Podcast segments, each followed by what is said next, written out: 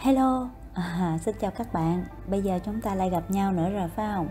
Bây giờ mời các bạn tiếp tục lắng nghe chương 2 của ờ, quyển sách Ác mộng đại khủng hoảng năm 1929 của John Kenneth Garrick. Chương 2 Có nên làm điều gì đó hay không? Năm 1929 quả là một năm định mệnh đáng nhớ Lý do không phải vì đó là năm Hoover, một người không có những ý định tốt với thị trường, chuẩn bị để trở thành tổng thống Mỹ. Lý do cũng không phải vì các nhà thông thái tiên đoán giai đoạn thi suy thoái đã qua. Không một ai, dù thông thái hay không, có thể biết khi nào các cuộc khủng hoảng đến hạn và quá hạn. Đúng hơn, lý do chỉ đơn giản là vì sự bùng nổ vang dội của thị trường chứng khoán vẫn đang trên đà phát triển và cũng như tất cả các chu kỳ bùng nổ, nó phải kết thúc. Ngày 1 tháng 1 năm 1929 như một bài toán xác suất đơn giản, khả năng thời kỳ thịnh vượng sẽ đi đến hồi kết trước thời điểm cuối năm là rất lớn và khả năng phục hồi vào những năm sau đó là rất mong manh. Khi giá cả ngừng tăng hay nói cách khác, khi lượng mua người mua vì cái lợi tăng giá thưa dần, quyền sở hữu cổ phiếu ký quỹ không còn ý nghĩa nữa và ai cũng muốn bán ra, thị trường mất cân bằng và nhanh chóng sụp đổ. Và như thế nó đặt những người có chút trách nhiệm với những gì đang diễn ra vào một tình thế phức tạp. Một trong những vấn đề nan giải từ bao đời của chính trị là ai sẽ quản lý các nhà quản lý, nhưng vẫn còn một vấn đề gây go không kém song lại chưa từng được quan tâm thích đáng, đó là ai sẽ dạy khôn cho những người lẽ ra phải khôn ngoan. Một số nhân vật quyền thế muốn thời kỳ thịnh vượng này kéo dài thêm, họ đang kiếm được bổng tiền và có lẽ họ đã chột dạ trước thảm họa có thể xảy đến cho chính mình nếu thời kỳ bùng nổ kết thúc. Nhưng cũng có một số khác, dù là mơ hồ đã nhận thấy rằng nạn đầu cơ đang diễn ra mạnh mẽ và cần phải làm gì đó. Tuy vậy, đối với những người này, mới đề xuất hành động lại làm nảy sinh một vấn đề nan giải. Những hệ lụy khi hành động cũng tồi tệ chẳng kém gì những hệ lụy khi ngồi im và chúng có thể gây thiệt hại nặng nề hơn cho những ai thực hiện hành động đó. Chọc thủng bong bóng là việc quá dễ dàng, nhưng chọc một chiếc kim và để bong bóng sẹp dần lại là một nhiệm vụ đòi hỏi người châm kim phải thật khéo léo. Những người cảm nhận được những gì đang diễn ra đầu năm 1929 vẫn hy vọng dù không mấy tin rằng sự bùng nổ có thể lắng dần xuống. Lựa chọn lúc đó là cố tình gây sụp đổ tức thời hay là chờ đợi một thảm họa ghê gớm hơn về sau. Chắc chắn phải có ai đó chịu trách nhiệm khi thảm họa cuối cùng ập đến. Nhưng không ai cố công tìm hiểu xem ai sẽ là người phải chịu trách nhiệm. Nếu bong bóng này được chọc cho xì hơi, trong gần một thập kỷ, các quan chức của cục dự trữ liên bang vẫn luôn phủ nhận trách nhiệm của họ đối với thời kỳ giảm phát. Năm 1920 1921 sao giống 2020 và 2021 với vậy các bạn? Thảm họa vào hồi cuối cuối cũng có lợi thế vô giá là kéo dài thêm vài ngày, vài tuần hay vài tháng cuộc đời. Ai đó có thể không tin rằng đầu năm 1929, vấn đề này đã từng được đưa ra với những lựa chọn khắc nghiệt đến vậy. Nhưng dù có trốn tránh hay ngụy trang thì có vẫn đó vẫn là những lựa chọn đã từng ám ảnh tất cả các cuộc hội thảo khi bàn về giải pháp cho thị trường những thành phần có trách nhiệm đối với những lựa chọn không thể tránh khỏi này của này gồm Tổng thống Mỹ, Bộ trưởng Tài chính, Chủ tịch Cục Dự trữ Liên bang Mỹ và Thống đốc Ngân hàng Dự trữ Liên bang New York là nâng ngân hàng mạnh nhất và có thị trường dồi dào nhất trong số các ngân hàng của hệ thống dự trữ liên bang. Ngân hàng New York vừa đảm nhiệm vừa được giao phó những trọng trách mà 11 ngân hàng còn lại không có. Tổng thống Kulik không biết và cũng không quan tâm gì đến thời cuộc. Vài ngày trước khi rời ghế tổng thống năm 1929, ông còn hào hứng nhận xét rằng mọi thứ hoàn toàn bình thường và giá cổ phiếu đang ở mức rẻ. Trong những năm đầu, mỗi khi bị cảnh cáo về việc nặng đầu cơ đã vượt qua khỏi tầm kiểm soát, ông đều tự an ủi mình rằng đây là trách nhiệm của Cục Dự trữ Liên bang. Cục này là một đơn vị bán tự động chính vì lý do quốc hội Mỹ quốc hội Mỹ muốn bảo vệ nó trước bất kỳ sự can thiệp chính trị nào của người đứng đầu đất nước. Nhưng dù có do dự đến đâu, Tổng thống Coolidge vẫn có thể hành động kịp thời thông qua Bộ trưởng Tài chính của mình, người đồng thời giữ vai trò là thành viên chính của Cục Dự trữ Liên bang. Bộ trưởng cũng chính là người chịu trách nhiệm chính về kinh tế và đặc biệt là chính sách tài chính, nhưng về mặt này cũng như các vấn đề khác của chính sách kinh tế, Andrew Mellon chỉ đóng vai trò là người ủng hộ nhiệt tình chủ nghĩa dậm chân tại chỗ, trách nhiệm vì thế lại đổ lên vai Cục Dự trữ Liên bang và các ngân hàng dự trữ liên bang. Việc điều tiết hoạt động kinh tế là hoạt động công phức tạp và ít được tưởng thưởng nhất. Về nguyên tắc, gần như ai cũng phản đối nó. Các quy định được đặt ra trong các cuộc tranh cãi ầm ĩ ở quốc hội, nơi mà lợi ích riêng của các nhóm luôn đẩy sức ép dâng cao đến độ xích chuyển thành cực đoan. Công bố và thi hành các nguyên tắc và quy định được thể hiện qua nỗ lực đập tan bộ máy quan liêu, nhưng hành động này lại không ngừng bị chỉ trích. Trong những lần gần đây, các nhà quản lý bị bắt phải thừa nhận sự yếu kém của mình tại tất cả những dịp có thể, dù những nhiêu khê này là quá rõ ràng. Trường hợp ngoại lệ duy nhất trong câu chuyện đáng buồn này là hoạt động điều tiết của ngân hàng trung ương, mà ở đây là hệ thống dự trữ liên bang. Đây là loại hình điều tiết đúng đắn và thích hợp. Không ai phải đứng lên nhận lỗi.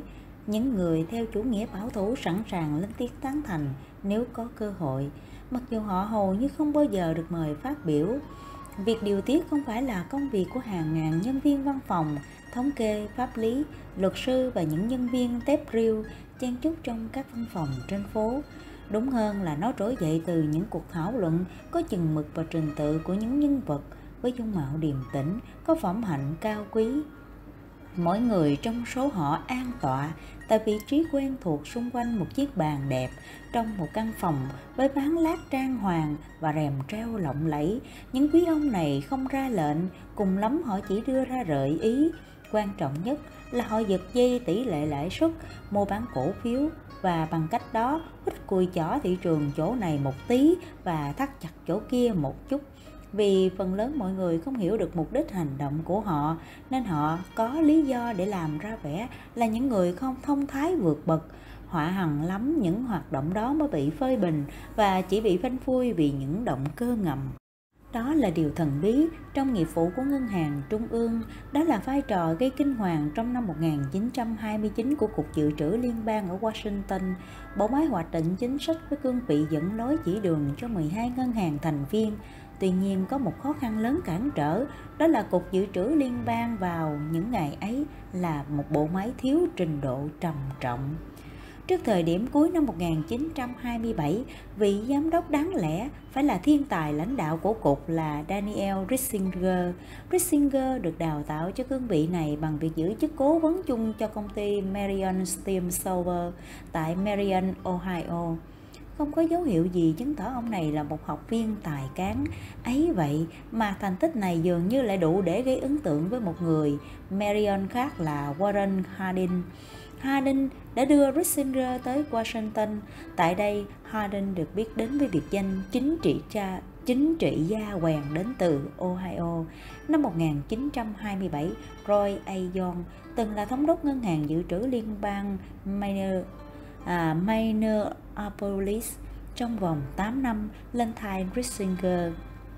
Young là một nhân vật có tiếng tâm hơn là và hắn là biết rõ chuyện gì đang diễn ra. Tuy vậy, ông là người cẩn trọng, không muốn lao vào làm anh hùng rơm một cách vô nghĩa. Đồng nghiệp của ông là những người không có gì xuất chúng do Liên minh Harlan College bổ nhiệm. Chỉ có duy nhất cựu giảng viên đại học Adon Mueller là trường hợp ngoại lệ. Cơ quan này được Herbert Hoover miêu tả một cách bảo thủ là những người thường nhân. Ngân hàng dự trữ liên bang New York được lãnh đạo bởi bộ máy vững mạnh hơn trong vài năm cho đến năm 1928, thống đốc ngân hàng này là Benjamin Strong, người Mỹ đầu tiên sau Nicholas Biddle từng tạo tâm tiếng tâm với cương vị ông chủ ngân hàng trung ương đối với cục dự trữ liên bang. Quan điểm của Strong chỉ kém kinh hoàng hơn so với vụ bản vị vàng một chút.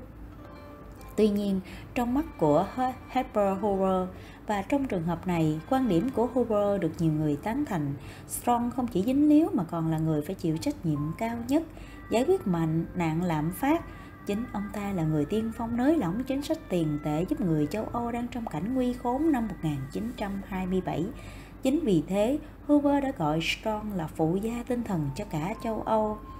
Đây là lời nhận xét công công bằng. Hành động của thống đốc Strong là hoàn toàn có cơ sở trong hoàn cảnh đó và như đã trình bày ở chương trước, khả năng vay mượn tiền dễ dàng từ ngân hàng chưa đủ để bắt đầu một đợt đầu cơ.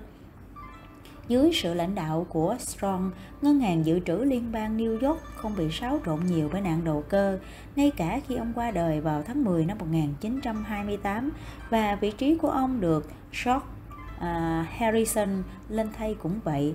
Một lý do rõ ràng là ngân hàng này nhận được sự đảm bảo của các ông lớn đồng thời, cũng là những kẻ đầu cơ mạnh nhất. Một trong số đó là Charles Mitchell, giám đốc ngân hàng National City, người trở thành thống đốc ngân hàng dự trữ liên bang New York vào ngày 1 tháng 1 năm 1929. Hồi kết của thời kỳ bùng nổ có nghĩa là Mitchell cũng tàn đời và ông ta rõ ràng không phải là mẫu người muốn tự hại mình. 3. Trong lịch sử đã được thừa nhận rộng rãi, các quan chức Cục Dự trữ Liên bang không phải là không hề hay biết thực tế đang diễn ra hay không sẵn lòng cứu nguy tình hình. Họ cũng muốn ngăn chặn sự bùng nổ quá mức, nhưng họ lại không có công cụ trong tay.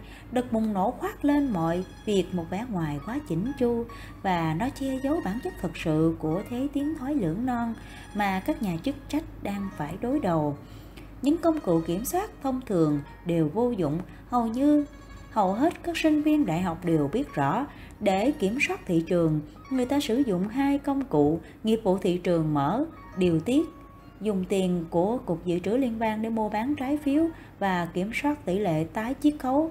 Việc cục dự trữ liên bang bán trái phiếu chính phủ trên thị trường mở đem lại cho các ngân hàng dự trữ nguồn tiền mặt để trả cho cổ phiếu. Tại đây, tiền không sinh lời và vô hại. Nếu tiền vẫn nằm trong các ngân hàng thương mại, nó sẽ được tung ra cho dân vay với số lượng lớn và trong những ngày đó là cho cả những người đổ xô đi mua cổ phiếu thường. Nếu chính sách này thành công, hệ thống dự trữ liên bang chắc chắn phải có trái phiếu để bán. Một trong những điều rất may mắn là những năm khủng hoảng à, chiến tranh và thâm hụt ngân sách sau năm 1930 mang lại là lượng nợ tồn kho khổng lồ của chính phủ trong các ngân hàng dự trữ. Năm 1929, nguồn tiền của các ngân hàng dự trữ không thực sự dồi dào. Đầu năm 1928, số trái phiếu mà hệ thống dự trữ liên bang nắm giữ có giá trị 700 617 triệu đô la. Trong 6 tháng đầu năm, có nhiều giao dịch lớn với nỗ lực nhằm phát kiệt nguồn cung đang nuôi sống thị trường của quỹ vốn mặc dù việc bán ra bị gián đoạn trong 6 tháng cuối năm do niềm tin mù quáng rằng chính sách này đã thành công và thời kỳ bùng nổ đã nằm trong tầm kiểm soát nhưng quả thật chúng cũng không thể kéo dài lâu hơn nữa. Tới cuối năm 1928, lượng trái phiếu chính phủ tồn kho trong hệ thống dự trữ liên bang chỉ còn 228 triệu đô la. Nếu tất cả lượng trái phiếu này được tung ra thị trường, rất có thể chúng sẽ gây ra tác động nào đó nhưng Cục Dự trữ Liên bang lại không có một biểu hiện nào quyết liệt như thế và điều này đã vô tình cướp đi phần lớn tài sản của các ngân hàng dự trữ. Giao dịch mỗi lần lên tới vài triệu đô la nhưng không có tác động đáng kể. Hơn thế, ngay cả khi thực hiện chính sách mong manh mà Cục Dự trữ Liên bang ít lo ngại nhất là chặn dòng tiền chảy vào thị trường chứng khoán, việc kinh doanh hợp pháp vẫn có thể bẻ đẩy vào tình thế khó khăn. Các ngân hàng dự trữ tiếp tục mua thương phiếu, loại chứng khoán được sử dụng trong tiến trình cung cấp vốn cho các giao dịch thông thường và khi không còn phải giữ tờ giấy này nữa, các ngân hàng thương mại vui vẻ cho thị trường chứng khoán vay nhiều hơn. Một công cụ khác trong chính sách của Cục Lự Dự trữ Liên bang là điều chỉnh lại tỷ lệ lãi suất tái chiết khấu. Đây là tỷ suất mà các ngân hàng thương mại thành viên có thể vay từ các ngân hàng dự trữ địa phương nhằm mở rộng hơn nữa khối lượng cho vay vượt cả mức tài sản của họ. Tháng 1 năm 1929, tỷ lệ lãi suất tái chiết khấu của ngân hàng dự trữ liên bang New York là 5%. Tỷ lệ cho các khoản vay của nhà môi giới dao động từ 6 đến 12%. Chỉ một đợt gia tăng lãi suất đột biến mới cũng có thể khiến một ngân hàng không thể kiếm lời.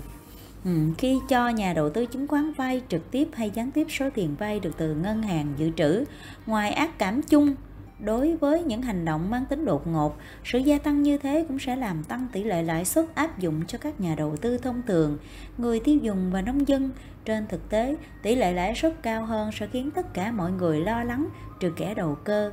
Chẳng hạn một người trả trung bình khoảng 10% để giữ cổ phần của radio trong khoảng trong cả năm 1928 sẽ không nản lòng hay khó chịu khi tỷ lệ lãi suất cao gấp đôi bởi anh ta có thể thu về 500% giá trị đầu tư ban đầu nhờ vào giá trị đầu tư tăng.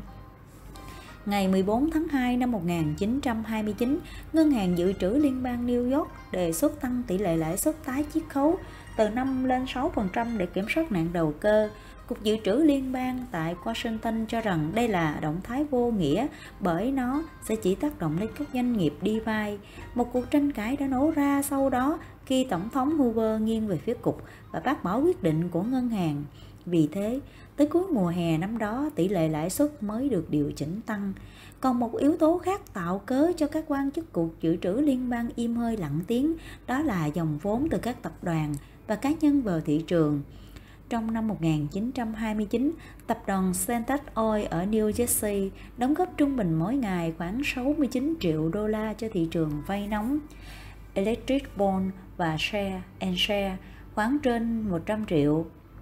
Một số công ty khác, chẳng hạn như CV Service, thậm chí còn bán cả cổ phiếu đi để cho vay tiền. Cho đến đầu năm 1929, các khoản cho vay từ nguồn ngoài ngân hàng đã gần bằng các khoản cho vay từ ngân hàng.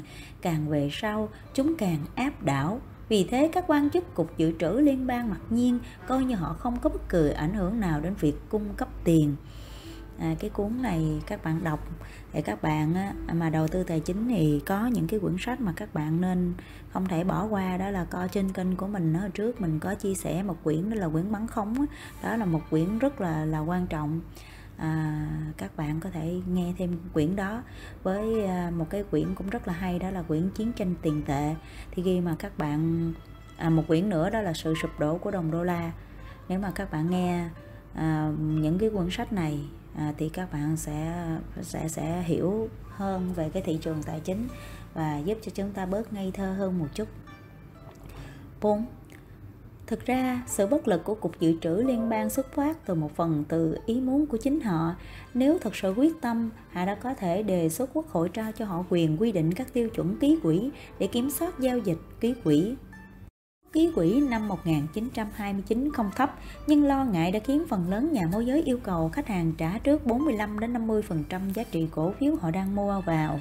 Tuy nhiên, số tiền đó chẳng đáng là bao so với những gì khách hàng có.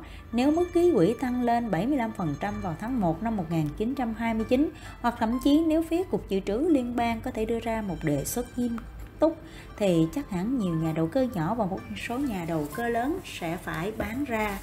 Sau này, quyền quy định các tiêu chuẩn ký quỹ cũng được trao cho Cục Dự trữ Liên bang theo đạo luật trao đổi chứng khoán năm 1934, một năm mà nguy cơ nạn đầu cơ tái sinh ngang bằng nguy cơ áp dụng lại lệnh giới nghiêm. Dù vậy, ngay cả một đạo luật mới hay sự đe dọa sẽ có một đạo luật như thế cũng đều không cần thiết. Năm 1929, chỉ cần một quan chức cấp cao nào đó thẳng thắn lên tiếng phản đối các nhà đầu cơ cùng nạn đầu cơ và cảnh báo rằng thị trường đang dâng quá cao, giai đoạn bùng nổ sẽ lắng xuống. Nó có thể đưa ra một số người một số người trở về từ thế giới của tự biện. Những người dự định bám trụ lại trên thị trường càng lâu càng tốt nhưng vẫn biết lúc nào nên nhảy ra khỏi thị trường sẽ rút ra hoặc nắm lấy vị thế giá xuống.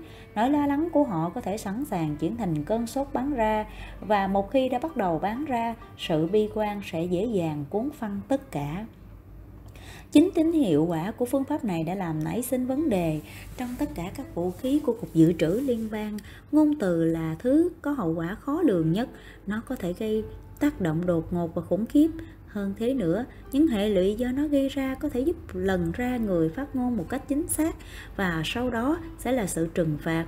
Vì thế, đối với những quan chức cẩn trọng của Cục Dự trữ Liên bang trong những tháng đầu năm 1929, im lặng dường như là vàng. Trong bối cảnh như vậy, sự bùng nổ vẫn tiếp tục diễn ra. Vào tháng 1, chỉ số công nghiệp Time tăng 30 điểm, hơn cả thời điểm sau khi cuộc bầu cử kết thúc vào tháng 11. Khi thị trường cất cánh với sự khởi đầu sôi sục ngay sau ngày 1 tháng 1, 5 ngày sau đó, các khoản vay của nhà môi giới nhảy vọt lên tới 260 triệu đô la trong 3 ngày. Lượng giao dịch trên sàn giao dịch chứng khoán New York đã vượt ngưỡng 5 triệu đô la.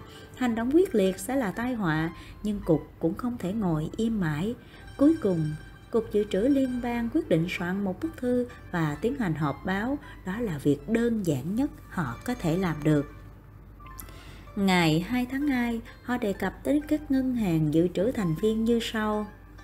Ngân hàng các thành viên ngân hàng thương mại không thể đòi bồi thường cho việc cung cấp tái chiết khấu tại ngân hàng dự trữ khi vay tiền vì mục đích cho vay đầu cơ hay duy trì các khoản vay đầu cơ. Cục Dự trữ Liên bang sẽ không can thiệp vào hoạt động cho vay của các ngân hàng thành viên nếu các ngân hàng này không liên quan trực tiếp tới các ngân hàng dự trữ liên bang. Tuy nhiên, Cục Dự trữ Liên bang sẽ chịu trách nhiệm khi có bằng chứng cho thấy các ngân hàng thành viên đang duy trì các khoản vay chứng khoán mang tính chất đầu cơ bằng tín dụng dự trữ liên bang. Ngày 7 tháng 2, trong một ví dụ có lẽ là hoàn hảo hơn của thể loại văn tín dụng mà người am hiểu có thể đọc cả xuôi lẫn ngược, Cục Dự trữ Liên bang cảnh báo công chúng như sau – nếu Cục Dự trữ Liên bang tìm thấy các yếu tố phát sinh ngăn cản các ngân hàng dự trữ liên bang thực thi nhiệm vụ điều tiết về cung cấp tín dụng của hệ thống dự trữ liên bang để phục vụ cho thương mại và kinh doanh, nhiệm vụ của Cục Dự trữ Liên bang là xem xét cẩn thận và tiến hành các biện pháp phù hợp và hiệu quả trong từng trường hợp để chứng chỉnh lại và trong hoàn cảnh hiện tại. Điều này đồng nghĩa với việc hạn chế sử dụng dù là trực tiếp hay gián tiếp các công cụ của Cục Trữ trữ Liên bang để hỗ trợ cung cấp tín dụng cho các hoạt động đầu cơ. Xuất hiện gần như cùng lúc với lời cảnh báo đó là tin tức về việc ngân hàng Anh Quốc tăng tỷ lệ lãi suất từ 4 lên 5% để ngăn dòng tiền trong ngân quỹ nước này chảy sang phố Wall. Hành động này của ngân hàng Anh Quốc đã gây ra sự gián đoạn đột ngột trên thị trường. Ngày 7 tháng 2, một trong những ngày khối lượng giao dịch đạt mức 5 triệu cổ phiếu, chỉ số công nghiệp tham trượt 11 điểm và trượt sâu hơn nữa vào ngày kế tiếp.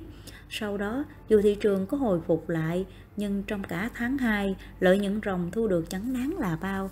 Các nhà kinh tế học từ lâu đã gọi hành động này là nỗ lực gây áp lực để đạt được mục đích của Cục Lự trữ Liên bang. Tuy nhiên, do thị trường chỉ được kiểm soát tạm thời nên tất cả đều ngầm công nhận hành động xoa dịu tinh thần này là một sai lầm lớn. Người ta hoàn toàn có thể và lẽ ra nên đưa ra kết luận. Ngược lại khó có thể tưởng tượng ra một thông cáo nào êm ả hơn kém dứt khoát hơn và dễ gây kích động hơn là thông báo do cục ban ra. Tuyên bố rằng Cục Dự trữ Liên bang không có ý định can thiệp vào các khoản cho vay hỗ trợ nạn đầu cơ, miễn là tín dụng dự trữ liên bang không có liên đới là rất đáng chú ý. Rõ ràng, Cục Dự trữ Liên bang muốn trốn tránh trách nhiệm khi nạn đầu cơ đang hoành hành hơn là kiểm soát nó và bất kỳ ai có thể có ý định tuyên bố nạn đầu cơ không dừng ở mức độ hiện tại mà còn đi xa hơn nữa đều sẽ được theo dõi bằng ánh mắt dè chừng. Quá thật, trong tình huống rối bời này, ngay cả một lời nói bâng quơ nhất cũng có thể gây sốc đột ngột. 5. Sự lo lắng của thị trường và tư cách thẩm quyền chắc chắn của những quan chức cũng đang lo lắng không kém tại Cục Dự trữ Liên bang ngày càng được thể hiện rõ hơn vào tháng 3 khi chuẩn bị bước sang tháng mới, Tổng thống Collins đã đưa ra một nhận xét khá vô tư rằng chất cổ phiếu đang rẻ và đất nước đang ổn định, thị trường đã tăng điểm mạnh trong cái mà các tờ báo gán cho cái tít thị trường nhân ngày nhậm, nhậm chức và vào ngày 4 tháng 3, khi thái độ của Collins đối với các nhà đầu cơ vẫn còn chưa ngã ngủ, thì Hoover đã chính thức tuyên thệ nhậm chức tổng thống. Trong vài tuần tiếp theo, thị trường vẫn hoạt động ổn định. Đến cuối tháng, những tin xấu bắt đầu bay tới phố Wall. Cục Dự trữ Liên bang tổ chức họp bàn hàng ngày tại Washington. Họ không đưa ra một tuyên bố nào. Các tờ báo ráo riết đặt câu hỏi cho các thành viên sau mỗi buổi họp, nhưng đều vấp phải sự im lặng. Không một ai tiết lộ nội dung các cuộc họp, mặc dù tất cả đều biết chúng liên quan tới tình hình thị trường. Các buổi họp tiếp diễn ngày qua ngày và thậm chí buổi họp vào chiều thứ bảy hy hữu đã diễn ra. Chẳng bao lâu sau, mọi chuyện đã đi tới giới hạn cuối cùng. Thứ hai, ngày 25 tháng 3, ngày giao dịch đầu tiên sau buổi họp không chính thức hôm thứ Bảy, sự căng thẳng trở nên quá sức chịu đựng, mặc dù à, hay đúng hơn là vì Washington vẫn im lặng, người ta bắt đầu bán tháo các cổ phiếu yêu thích của các nhà đầu cơ như Commercial Solvent, Roy Aero, American Breakaway Express giảm ít nhất 10 đến 12 điểm.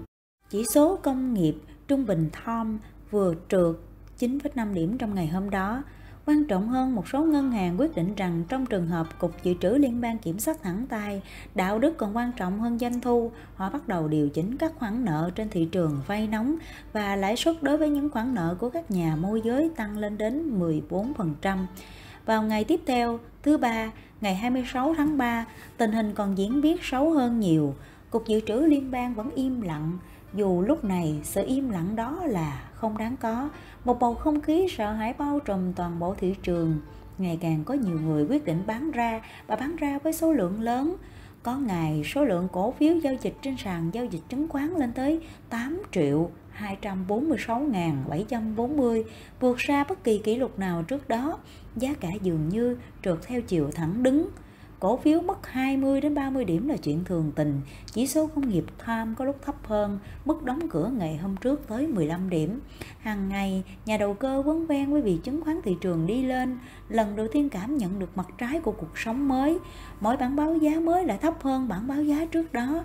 Băng điện báo cũng không thể kham nổi khối lượng bán ra lịch sử như thế, nên không thể cập nhật kịp thời biến động trên thị trường mọi thứ không chỉ tồi tệ, tình hình ngày càng trở nên xấu hơn, nhưng không ai có thể dựa vào điện báo để nói chính xác mọi thứ tồi tệ hơn. Trước bao nhiêu, trước khi ngày giao dịch kết thúc, rất nhiều nhà đầu tư nhận được điện báo từ các nhà môi giới của họ. Nó đối với tập, đối lập hoàn toàn với giọng điệu động viên đầy tin tưởng như của các ông bác giàu có. Chính phủ Mỹ, trong các lần điện báo trước đó, lần này bức điện báo đưa ra thông báo nộp thêm tiền ký quỹ trong khi đó, các ngân hàng vẫn tiếp tục hạ bơm để chuẩn bị chống bão. Rất có thể một số nhà giao dịch chuyên nghiệp đã bán ra vì dự đoán được thời điểm sẽ không còn tiền để duy trì cổ phiếu bảo chứng ký quỹ và thời khắc đó có thể đã cận kề. Khi sáng ngày 26 tháng 3, tỷ lệ lãi suất vay nóng chạm ngưỡng 20%, mức cao nhất trong thời kỳ bùng nổ năm 1929. Lẽ ra, ngày 26 tháng 3 năm, 2, năm 1929 đã có thể là ngày cuối cùng cung tiền lẽ ra phải được tiếp tục thắt chặt. Các nhà chức trách lẽ ra tiếp tục kiên định với ý định đã chọn. Sự hoảng loạn lẽ ra phải tiếp tục diễn ra mỗi lần trượt giá có thể đẩy nhà đầu cơ vào cơn sốt bán ra và vì thế dìm giá cả xuống thấp hơn nữa nhưng tất cả không đã không xảy ra và nếu cần phải vinh danh một cá nhân nào đó về hành động dũng cảm này thì người đó chính là Charlie Michel.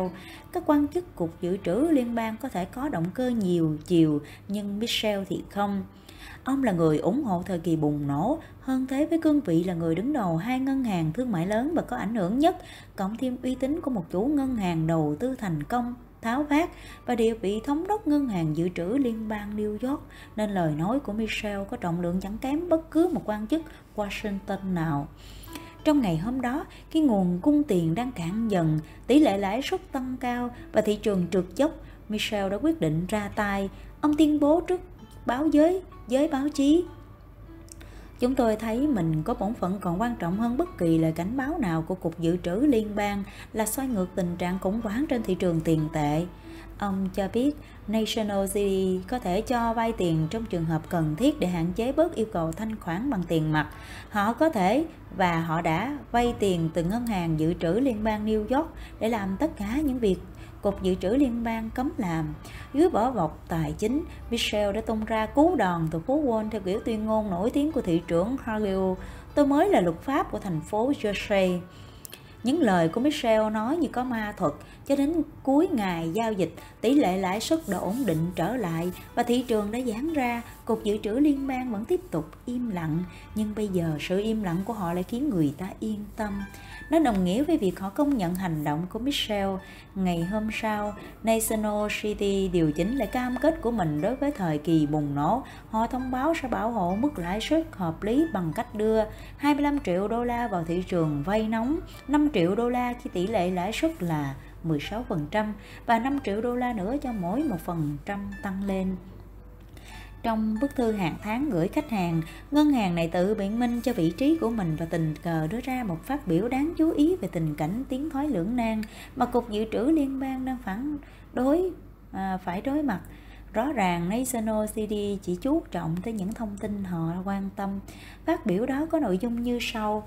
Ngân hàng National City nhận thức đầy đủ những nguy cơ của nạn đầu cơ thái quá và ủng hộ chủ trương của Cục Dự trữ Liên bang là hạn chế mở rộng nguồn cung tín dụng vì mục đích đầu cơ, Cùng lúc đó, ngân hàng và các doanh nghiệp nói chung cũng như các ngân hàng dự trữ liên bang đều muốn tránh nguy cơ sụp đổ của thị trường chứng khoán bởi đó sẽ là thảm họa đối toàn bộ nền kinh tế.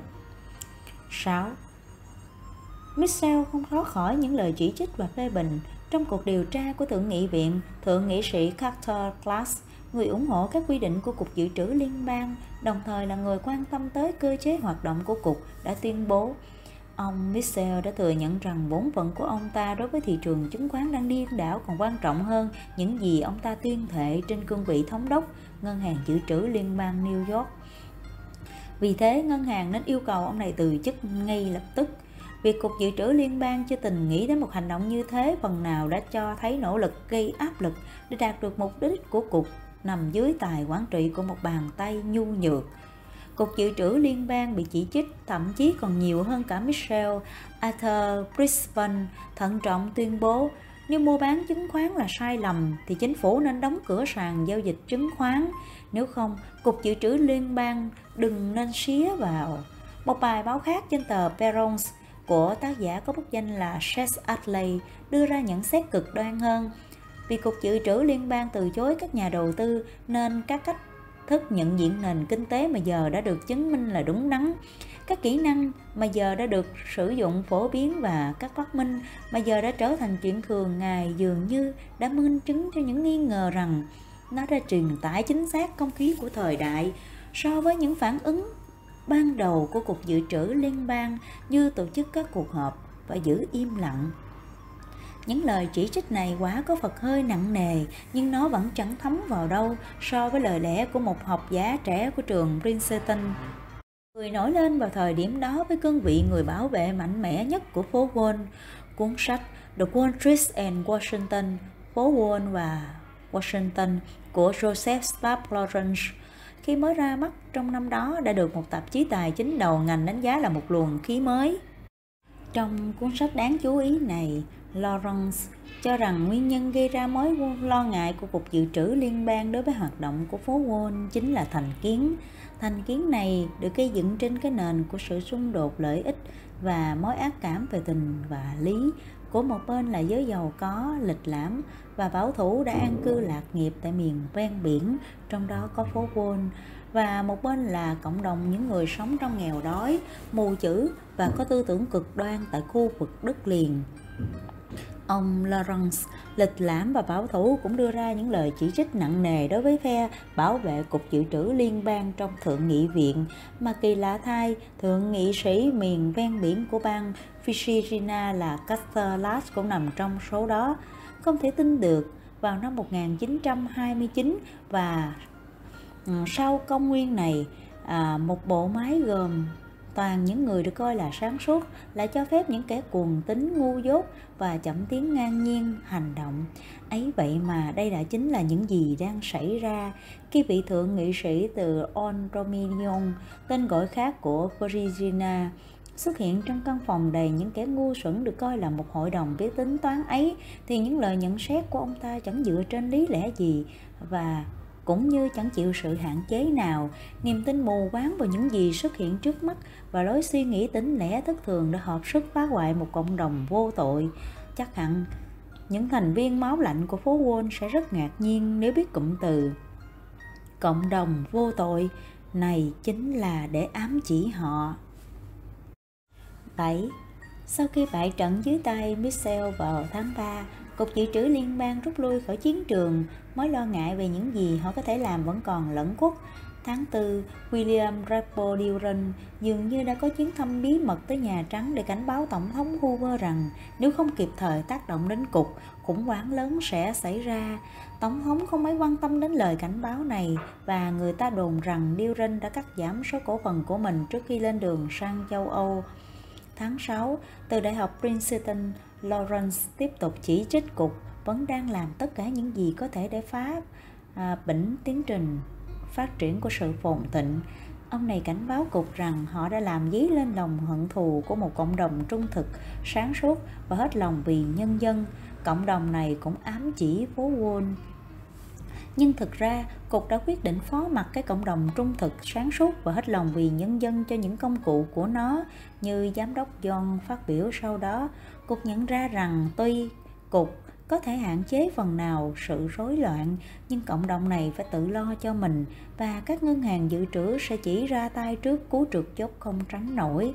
Chính xác hơn các quan chức của cục đã quyết định từ chối trách nhiệm đối với sự đổ vỡ đang tiến gần. Đến tháng 8 cuối cùng cục cũng không cũng thông qua quyết định tăng tỷ lệ tái chiết khấu lên 6%, thị trường chỉ yếu đi một ngày rồi lại hồi phục. Mọi hậu quả có thể tính trước của hành động này đã bị vô hiệu hóa bởi việc song song nới lỏng mức giá mua thương phiếu. Trên thực tế, ngay từ cuối tháng 3 trở đi, thị trường đã không còn gì để lo sợ trước nhà cầm quyền. Tổng thống Hoover đã cử Henry Robinson, giám đốc ngân hàng Los Angeles, đặt phái viên tại New York trong cuộc họp bàn à, về thời kỳ bùng nổ với các giám đốc ngân hàng khác. Theo Tổng thống Hoover, trong cuộc họp đó, Robinson đã được các ngân hàng đảm bảo rằng mọi thứ đều ổn thỏa. Richard Whitney, Phó Chủ tịch sàn giao dịch, cũng được gọi vào Nhà Trắng và được thông báo rằng cần làm một điều gì đó để giải quyết nạn đầu cơ. Nhưng không có một hành động nào diễn ra và Tổng thống Hoover phải tự an ủi mình bằng suy nghĩ cho rằng trách nhiệm chính trong việc điều hành thị trường chứng khoán nằm trên vai thống đốc New York Franklin Roosevelt. Roosevelt, Roosevelt cũng đang đi theo chính sách thị trường tự do, ít nhất là đối với các vấn đề liên quan đến thị trường chứng khoán. Một công ty tư vấn đầu tư tại Boston có tên gọi là MC Nice Financial Service tự miêu tả mình là nhà quý tộc của những nhà đầu tư thành công. Và quảng bá một cuốn cẩm nang đầu tư mới ra mắt với cái tít, anh ấy kiếm được 70.000 đô la sau khi đọc cuốn Beating the Stock Market, đánh bại thị trường chứng khoán. Rõ ràng có người đã làm được điều này, nhưng người đó hoàn toàn có thể kiếm được từng ấy tiền dù không hề đọc cuốn sách này hay thậm chí không biết đọc. Tại thời điểm đó, sau khi thoát khỏi nguy cơ gặp phải sự phản ứng của chính phủ hay bất cứ sự báo ứng nào. Thị trường đã dương bùm lướt sóng đại dương, đặc biệt sau ngày 1 tháng 6, mọi sự chần chừ đều tan biến, chưa bao giờ kể cả sau này có nhiều người lại trở nên giàu có dễ dàng và nhanh chóng đến vậy. Có lẽ Hoover, Mellon và Cục Dự trữ Liên bang đã đúng khi ngừng can thiệp vào thị trường. Có lẽ việc chịu nghèo khó trong một thời gian dài cũng là xứng đáng để được phất lên dù chỉ là trong chốc lát. Ừ. vậy là các bạn vừa nghe xong nội dung của uh, chương 2 của quyển sách uh, ác mộng đại khủng hoảng năm 1929 thì à, các bạn sau khi các bạn nghe xong cái chương sách này các bạn có hiểu đã chắc là các bạn đã hiểu được lý do tại sao á là khi mà các bạn là một trader bạn giao dịch bạn đầu tư trên thị trường dù là bạn là um, trader giao dịch trên uh, um, bất cứ một cái thị trường nào kể cả chứng khoán đầu tư chứng khoán hay là thị trường ngoại hối hay là giao dịch chỉ số vân vân thì bạn một trong những cái điều quan trọng đó là à, hãy tin vào chính bản thân mình và không nghe bất kỳ lời người khác. Cái người đó có thể là những cái người mà khoác trên những cái viết áo rất là đẹp mang màu sắc được gọi là những chuyên gia. Thì các bạn nếu mà các bạn đọc qua cái cuốn sách bán khống à, hay là hồi ức của ờ, cái cái quyển sách bán khống của Michael Levy à, cuốn ờ, hồi ức của một thiên tài chứng khoán viết về Livermore và quyển sách này trong cái chương 2 này thì các bạn đã hiểu được vì sao các bạn không nên nghe bất cứ à, lời của ờ, một cái người nào dù người đó được gọi là chuyên gia hay là bạn càng ít đọc tin tức à, bạn ít càng ít nghe những cái lời bàn tán thì cái khả năng thành công của bạn nó mới cao. Cho nên á, là một trong những cái người mà đại diện cho cái cái việc mà không nghe không thấy đó là Nicola Davat đúng không các bạn? Trong cái quyển sách mà tôi đã kiếm 2 triệu đô la như thế nào á thì Nicola Davat sau đó là à, chọn cái cách à, không nghe không thấy à, không đọc bất kỳ một cái tin tức nào nữa cả thì lúc đó ông ấy mới thành công được. À như vậy thì các bạn thấy trong những cái cuộc đại khủng hoảng thì những cái chuyên gia họ ở đâu? Kể cả những người được gọi những cái người mà ở trong cái cục dự trữ liên bang Mỹ họ um, có phải là chuyên gia không? À, đúng không các bạn? Họ có giỏi không? Những người ở phố Wall họ có phải là chuyên gia không? Họ có giỏi không? Những người làm việc điều hành trong những cái ngân hàng lớn ở Mỹ họ có giỏi không? Họ có phải là chuyên gia không? Vậy họ ở đâu trong những cái cuộc khủng hoảng như thế này? À, chính vì vậy mà ở Việt Nam của chúng ta cũng như vậy. Ra đường à, người người chuyên gia nhà nhà chuyên gia nhưng mà cuối cùng thì không biết á, là à, thực hư như thế nào. Chính vì vậy mà một trong những cái nguyên tắc quan trọng của một trader đó là hãy tin vào chính mình, hãy làm cho cái con người của mình nó lớn lên. Chứ đừng nghe bất cứ một cái lời người nào khác, dù cho người đó có mang những cái chiếc áo là chuyên gia hay là những cái quan chức, vân vân. Ừ. cảm ơn các bạn đã lắng nghe. Hẹn gặp lại các bạn những cái phần nội dung tiếp theo của quyển sách. Xin chào và hẹn gặp lại các bạn.